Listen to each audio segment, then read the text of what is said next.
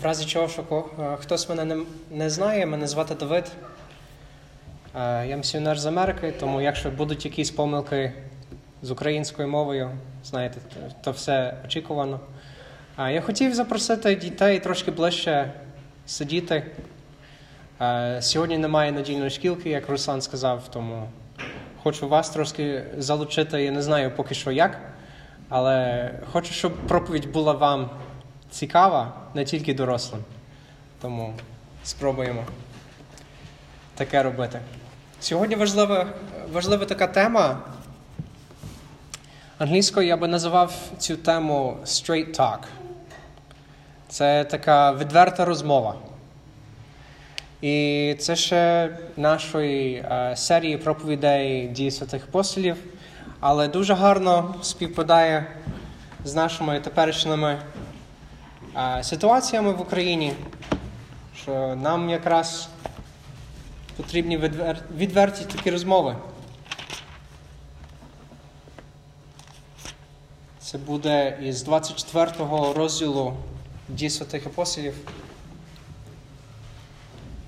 Знаєте, це, це не тільки важлива тема стосовно коронавірусу чи таких речей, як, як Руслан сказав у вступі, що відверті розмови це стосується Євангелія.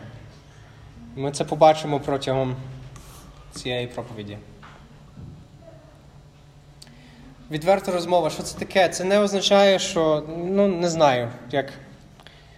Вибачте за, за слова, це не означає, що ти можеш просто підійти до людини і сказати, що ти дурень або щось таке. Знаєте, це не те, про що я говорю сьогодні. Або сказати, що все погано, все кепсько, давайте запанікуємо. Це не, це не відверта розмова, так?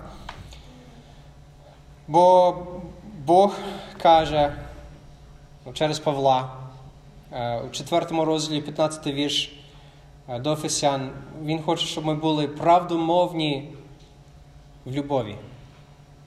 Правдомовні в любові. Тобто могли прямо говорити, але з любов'ю. Це не завжди м'яко, але це із думкою про людину, що мене чує. Це щиро. І Павло якраз у цьому уривку є прикладом цього. Е, Хтось пам'ятає назву нашої серії проповідей? Що, що, що, що? От, проповіді апостолів, добре. По якій книзі?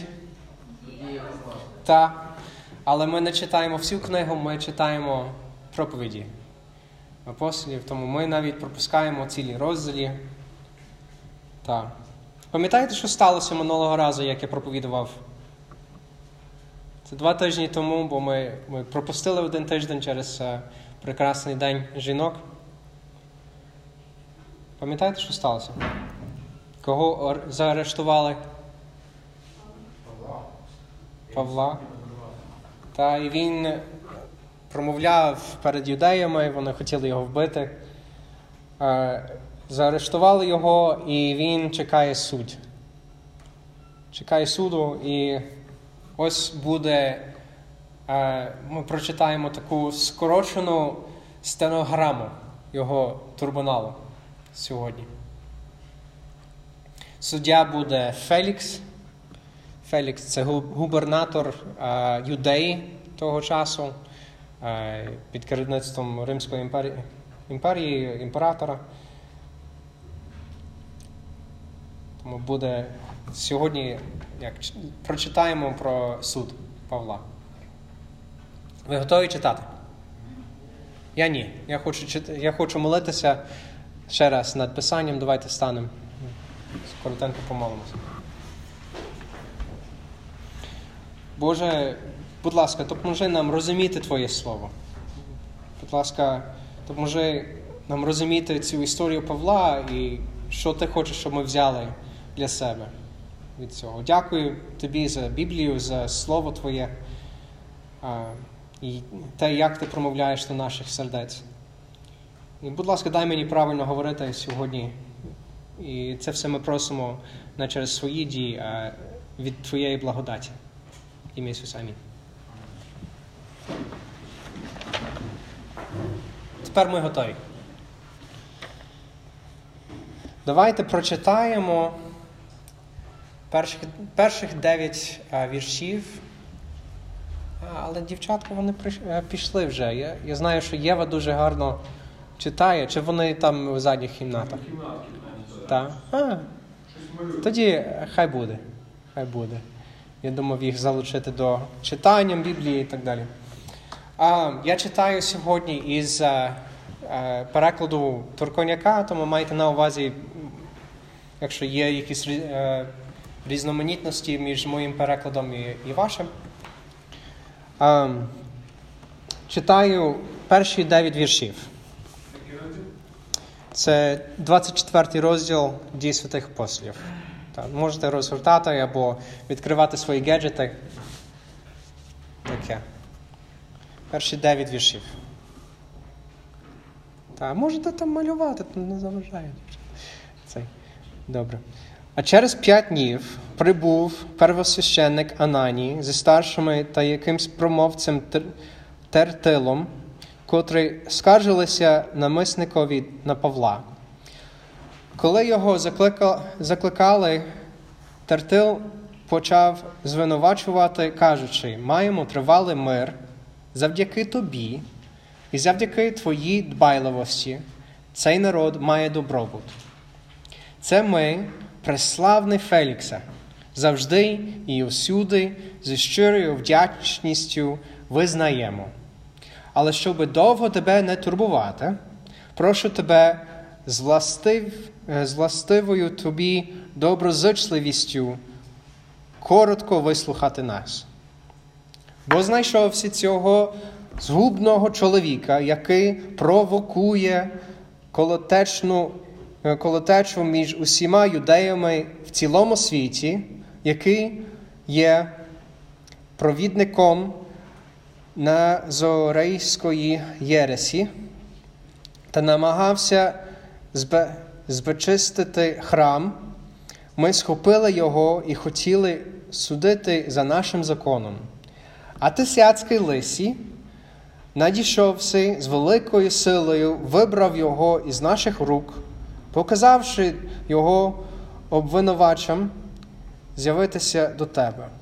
Від нього зможеш сам, розпитавши про все це, довідатися, у чому ми його звинувачуємо. І приєдналися і юдеї, стверджуючи, що так воно і є.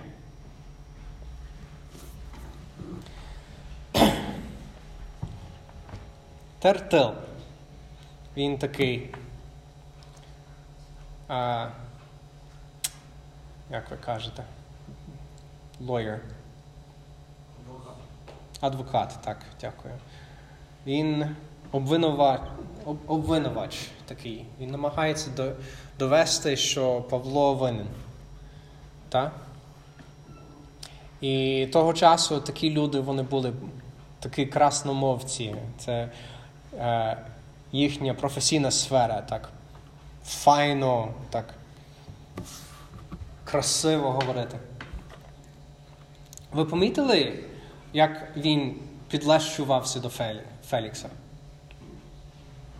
Це другий вірш. Як е, у вас є якийсь інший переклад, в кого є Огієнка, то читайте а, другий і третій вірш. Коли ж він був покликаний, то Тертил оскаржив, оскаржити зачав промовляючи, через тебе великий мир маємо ми, і для народу цього добрі речі впроваджено через дбайливість твою. Це ми завжди і скрізь визнаємо з подякою щирою. Вседостойніший наш Фелікс. Розумієте, що як це називається українською? Не, не тільки підлаштуватися, а вони намагаються його що робити? Що вони намагаються робити? Так, задобрювати. Задобрювати. Маніпуляція. Вони, одним словом, можна так сказати, що вони відверто з ним не говорять, вони намагаються його так, ну, на свої цілі, так, як ти сказав, на свою сторону. І це без любові. Як ви думаєте, йому приємно було? Так.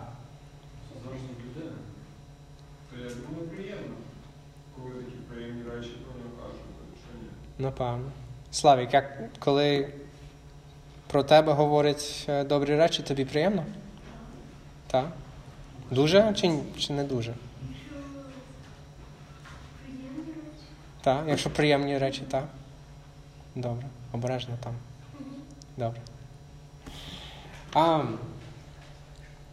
звичайно, я думаю, що йому приємно було. Але одночасно я думаю, що у більшості людей є така чуйка, коли хтось намагається тебе задобрювати, що це і приємно, і погано одночасно. Те, що маю на увазі, що ти розумієш, що це не щиро. Якщо ти це помічаєш, ти розумієш, що так, мені служать, але мною хочуть використовувати. Так? Така промова Тертила. Послухаємо тепер Павла. Давайте. І, будь ласка, зверніть увагу на контраст між цими двома промовами. Добре? Оце буде з 10 по. Давайте. З 10 по 23 вірш. Так. І а, дівчата можете? Єва і Лєра. Гарно читаєте. Давайте, якщо комусь важко, то тоді міняєтесь. Розумієте? То хтось із вас читає 10 віршів, десь так, е, чи 5-6, і хтось із вас решту прочитає. Давайте. З 10 по 23. Коли, коли не міцних дав йому знак говорити, можна відповів. Так, я ж так, так, я знаю, що ти багато років суддя над цим народом, тому буду сміливіше захищатися. Ти можеш довідатися, про- довідатися, що, що не більше 12 днів, як я прийшов, прийшов поклонитися до Єрусалиму. І, щ- і щ- і що ні в, ні в, ні в храмі вони не не знайшли мене, щоб я сперечався з з ким-небудь або робив зако- заколот в народі ні, в народі ні, ні в си- синагогах, ні в місті. І не можу довести з того, в чому тепер звинувачують мене. Однак признаюся тобі, що звичайно, як вони називають Єресю, я дійсно слу- служу Богові отців і вірую в тому, що написано в законі і пророках. І я маю надію на Бога, що буде воскресіння мертвих, праведних і на і на праве- праведних, чого вони й самі сподіваються. Угу. Тому, тому я передбаю про те, про, про те, щоб завжди мати чисту совість перед перед Богом і людьми. Я хтось покажу, як прийшов доставати моєму народі, народові милос- милостині і розшуку. Тепер давай Єва. З 18-го. Деякі юдеї з Асії знайшли мене очищеною в храмі без надпити і без полотнечі. Їм бо ж самим не належно стати перед тобою. Звертати мене, коли мають щось проти мене. Або не ні, це скажуть. Яку неправду знайшли вони в мені, коли я стояв перед Синедріоном. Хіба що тільки одне те слово, яке голосно промовив я стоячи між ним за вчення про Воскресіння мертвих. Ви мене судите сьогодні. До 23-го. Вислухавши це, перший зіпсував справу їхню, кажучи, коли ти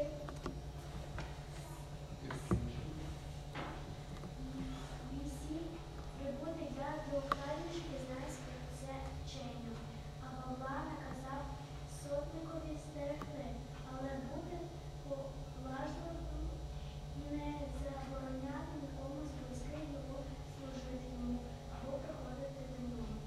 молодчинка. Дякую вам дуже.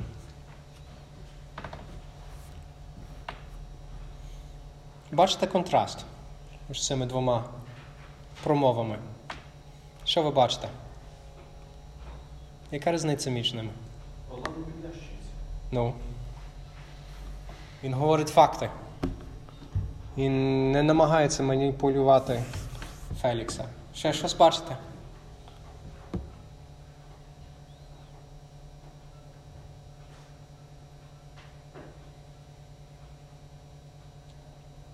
І думаю, що щирість Павла вразила Фелікса.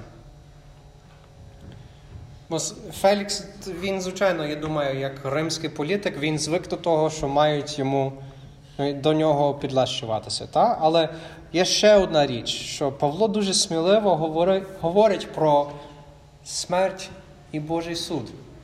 Це декілька разів в цьому ро- розділі, що Павло говорить про Божий суд, про суд останнього часу, що майбутній суд буде. І давайте ще раз звертаємо увагу на е, 14, 14 15 і 16 вірші. Е, Читаю. Визнаю перед тобою, що згідно із цим напрямом вчення, який вони звуть Єресю, я служу Богові батьків, вірячи в усе, що написано в законі та в пророків, і маю в Бозі надію на те, чого вони і самі очікують, що має бути Воскресіння мертвих, праведних і неправедних. Я пильно дбаю про те, щоб завжди мати незаплямовану совість перед Богом і людьми. Він каже, має, маю надію в Бозі. Яку надію має?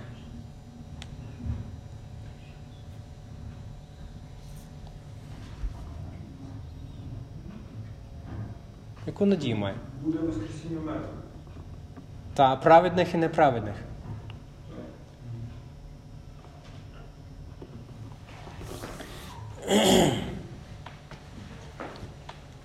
Але як це може бути? Як це може бути надією? Бо це праведних і неправедних, це, це важливий момент. Він говорить про суд, що Бог буде визначати, хто праведний, хто неправедний. Розумієте? То зазвичай лякає людей, а не дає надію. Розумієте, куди я йду? Це, ну, це страшна тема. І чому це надія для нього?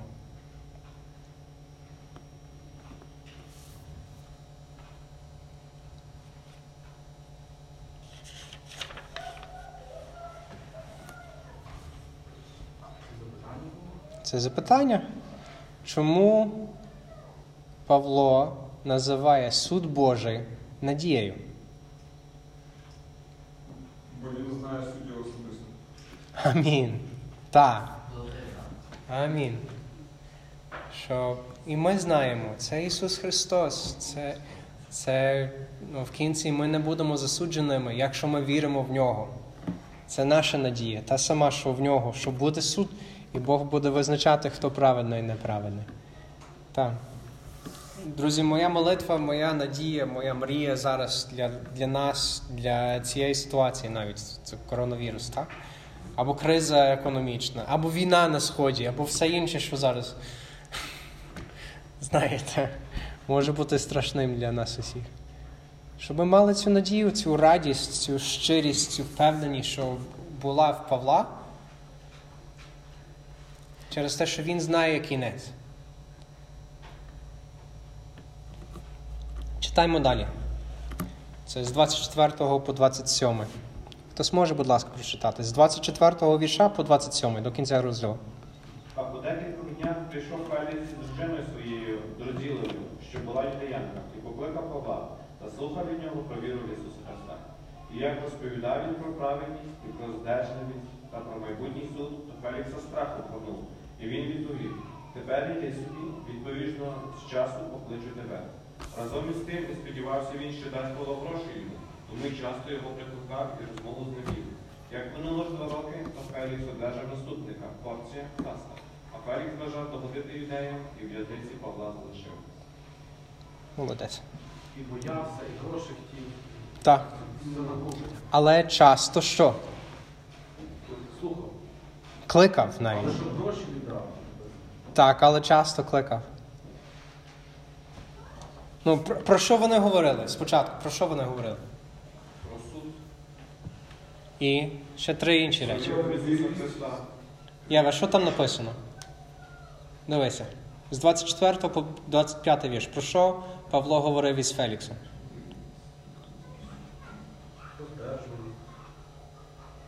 Що було перше? 24 вірш. Віру в Христа. Віру Ісуса Христа. Так. Про віру, потім про праведність, потім про стриманість, або як в тебе там здержливість, про суть майбутнє. Ну, суть те саме. То? А, Павло відверто говорить, як ми сказали, що це наша тема, та? відверті розмови. Він не боїться говорити. І оці відважні теми, ну, уявіть собі, що ви намагаєтеся говорити з якимось політиком, що має е, право тебе або далі тримати у в'язниці, або відправляти тебе на ката, ну, щоб, щоб вбити тебе. Це, це Фелікс. А Павло відверто так говорить про такі речі з, з ним. Відважні такі, такі теми. А і хто не страшився? Не Павло. Фелікс. Так? Але часто його кликав до себе, щоб ще раз слухати, щоб ще раз говорити про ці речі. Так, я знаю, що він хотів гроші. Але я думаю, що це говорить щось про Павла. Не тільки про Фелікса. Що Фелікс міг Павло, е, що Фелікс міг Павла дуже часто слухати протягом двох років. Що це говорить про Павла? Як ви думаєте? Цікаво розповідав, то я думаю, так. А? Може бути. Віра сильна. Я згідний. Я думаю, що в нього ще любов була сильна. Я не думаю, що Павло, можливо, так як е, час від часу треба так, але я не думаю, що кожного разу була така лекція від Павла, що в тебе стриманості немає, що в тебе праведності немає. Ви розумієте, зверху так говорити кожного разу. Я не думаю. Я думаю, що було таке, що Фелікс розумів, що Павло намагається йому ну, його врятувати Словом Божим. Так, я знаю, що там він каже, що 21 вірш, що йому страшно. Але часто його кликав до себе. І ще раз, і ще раз, і ще раз, і ще раз. Павло не мав за мету настрашити Фелікса, його врятувати. І також я думаю, що це говорить про терпіння Павла, що він міг так говорити два роки з цим чоловіком. Всю правду, але з любов'ю. Всю правду говорити, розказувати, але з любов'ю. Як нам застосувати цю історію до себе, як на сьогоднішній день з цими кризами е, здоров'я, кризами економіки і так далі? Знаєте, е, приповісті 27 розділ 6 вірш. Читаю е, знову ж таки новіший переклад може. Більше довіри варті рани, завдані другом, ніж умисні поцілунки ворога. Що це означає? Якщо друг робить тобі боляче, але з любов'ю. Краще так, ніж ворог, що робить тобі приємно. Це включає наші розмови. Я цього тижня слухав е, інтерв'ю з таким епідеміологом. Його звати Майкл Остерхолм. Майкл Остерхолм. Він працював е, в Міністерстві охорони здоров'я е, США. Е, багато років. Він тепер працює в університетах, їздить по країні і таке. І він розказував про такий випадок, коли він був в міністерстві, коли він там працював. В одній школі в маленькому містечку в Америці, там 20 тисяч людей. Е, В одній школі того містечка е, декілька студентів, учнів, точніше, учнів, вони захворіли на бактеріальний менінгіт. Знаєте, що це таке? Ну, Це така бактерія, що ти можеш заразитися і померти за декілька годин. Це дуже-дуже дуже заразне, це дуже небезпечно. Знаєте, і, і тому все місто, містечко, вони а, всі боялися, бо вони розуміли, що це загроза на всі їхні життя. Він приїжджає, він заклика, е, викликає всіх на величезну таку міську зустріч з усіма, як можна. І він е, пояснює всю ситуацію, всі симптоми, як, як зараження відбувається, і, і як дуже детально. І в кінці він каже таке, що при такому захворюва- захворюванню одна сьома частина зазвичай помирає. Це кінець його промови. Не, не бійтеся, це не про коронавірус, це інше, це не вірус, це бактерія, це не те, що зараз відбувається в Україні, це інше. Але суть в тому, що люди потім в нього запитували, навіщо ти таке сказав на такій зустрічі? Ти хотів просто їх всіх настрашити? Каже, ні, я хотів їх готувати до найгіршого. І два дні по тому, після цієї зустрічі, хтось із тих людей, що були на цій зустрічі, помер. Всім було сумно, але не страшно. Через те, що вони це очікували. І так, оцей Майкл Остерхолм закликав нас усіх, особливо до лідерів, щоб ми були відверті, щоб ми відверто говорили з одним, одне з одним. Наприклад, як е, знаєте, хто такий Ярослав Назаркевич? Це пастор е, на зелені. Що? Алія в центрі. це. Так-так-так. Та він написав нашу пасторську групу цього тижня, що треба людей підготувати, що, що знаєте, нам треба переключитися на економний режим життя.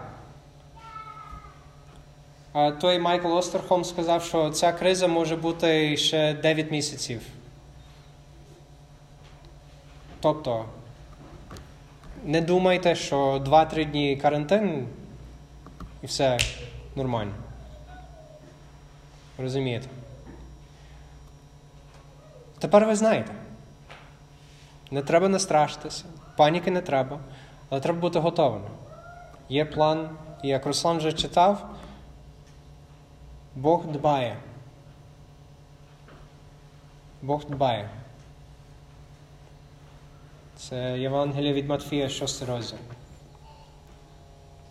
Я не кажу це, щоб настрашити вас, розумієте? Але ми маємо бути готовими на майбутнє. Це любов. Чесно говорити. І кінець цієї історії з тим бактеріальним менінгітом через те, що люди довіряли йому, через те, що він був відвертим, щирим і впевненим з ними в тих розмовах, вони е, зробили вакцинацію для всіх за один вікенд, за, за суботу-неділю. 20 тисяч людей вакцинували. І врятували, може, напевно, ну, 3-4 тисячі життів. Отак статистика показує, що могло би статися, розумієте? Якщо, наприклад, якщо церква закликає вас, то певні заходи, що якщо, наприклад, якщо не буде богослужіння, якщо перейдемо на, на онлайн богослужіння, знаєте, це, це нормально. Це не, це не страшно, це навпаки, це може на- навіть нас зблизити От тоді треба навмисно дзвонити до когось і питати, як ти? За що я можу молитися? Таке. Такі відверті розмови, відверті розмови, вони нам потрібні. Вони, е, і зараз Львів настільки більше потребує цього. Е, Це 24-25 вірші, як Павло говорив про праведність, про стриманість, про майбутній суд. Про праведність розумієте, що твоє серце, як я говорив минулого разу, твоє серце грішне. Що якщо е, духовно так дивитися на серце, як Біблія описує це все, і, і, і розуміти, що там на- насправді коїться, там такий торфяник болота, там як грязь і мерзота, і е, там немає дна твого гріха. І стосовно стриманості, тут, що незалежно від того старання, що ти намагаєшся, себе чистити, намагаєшся себе, не знаю, стримати, то тебе не врятує, бо ти не докопиш до дна. А майбутній суд, як тут написано, майбутній суд, що де ти будеш на тому суді? Чи ти будеш серед праведних чи неправедних? Бо праведні це тільки через Ісуса Христа. Звичайно, є баланс в тому, що як ми говоримо ці речі з людьми, знаєте. Бо може в тебе є схильність така, що ти намагаєшся завжди говорити всю правду людині, що ти намагаєшся довести до, до кінця е, все те, що Бог хоче їм відкривати. Так? Це- така культурна проблема, я думаю, України. В нас в Америці інші проблеми. Ем, Люди тут зазвичай, зазвичай дуже відверті. Так? Але чи ти маєш любов до цієї людини? Чи ти, чи ти намагаєшся думати про те, як ця людина сприймає твої слова? А може в тебе навпаки більше така американська проблема, що хочеш, щоб їм було приємно. Щоб завжди було таке, я не знаю, що ну, тільки щоб вони мене, вони мене сприймали так, як люблячий що я їх люблю. Ісус не, не завжди був таким і не завжди був таким. Е, Стосовно першої проблеми, е, Луки 15 розділ, знаєте, грішникам було приємно бути з Ісусом. Вони самі, як оцей Фелікс Павла, вони Ісуса е, запросили на вечері, щоб Він вечеряв з ними. грішники, щоб він прийшов і каяв їх. А з іншої сторони, знаєте, стосовно фарисеїв, Ісус так на них, як це сказати українською, типу кинув бочку. Читайте 23 розділ Матвія, зрозумієте, що він дуже багато поганого говорить про фарисеїв, про релігійних лідерів того часу. Тому Ісус міг і так, і так працювати. Коли відверто, коли так прямо треба говорити, то Ісус дасть тобі правильні слова. Коли треба так м'яко говорити, то Ісус дасть тобі таку м'якість. Знаєте, оце, ця ситуація в Україні це можливість для нас. Мати такі розмови з усіма. Так само, як Майдан, я не знаю, хто хтось тут їздив на Майдан чи не їздив, то ми з Катією їздили десь е, як близько до кінця Майдану. І, і так вразило, наскільки людей хотіли каятися, хотіли молитися, хотіли до Бога. Знаєте, або так само, коли в Америці, коли е, 2001 рік, коли близнюки впали, і ми були в церквах там. Вся Америка навернулася до Бога як ніколи. Це через все те горе, що відбувалося. Розумієте? Бог працює через такі речі. І Він буде працювати через нас в цій ситуації, якщо ми будемо готовими до таких відвертих розмов. Тому це можливість.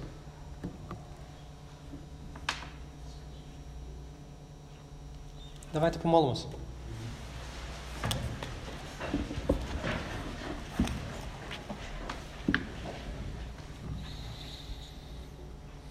Боже, я дякую тобі за ту надію, яку ти даєш, за те, що як Руслан читав сьогодні шостий розділ від Матвія, що ти дбаєш про нас, що ми не маємо переживати за ті речі, що є поза нашим контролем. Так, ми маємо планувати, ми маємо робити те, що під нашим контролем. Але допоможи нам і, і з, з тим довіряти тобі.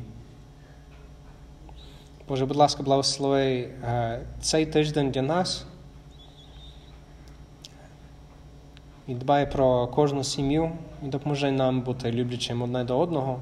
І особливо до, до наших сусідів, що е, ну, хто не має тебе, хто не, хто не розуміє, що таке віра, що таке спасіння. Допоможи нам бути готовими мати такі відверті розмови про праведність, про стриманість, про майбутній суд і про віру в Ісуса Христа. Дякуємо Тобі. В ім'я Ісуса ми молимось. Амінь.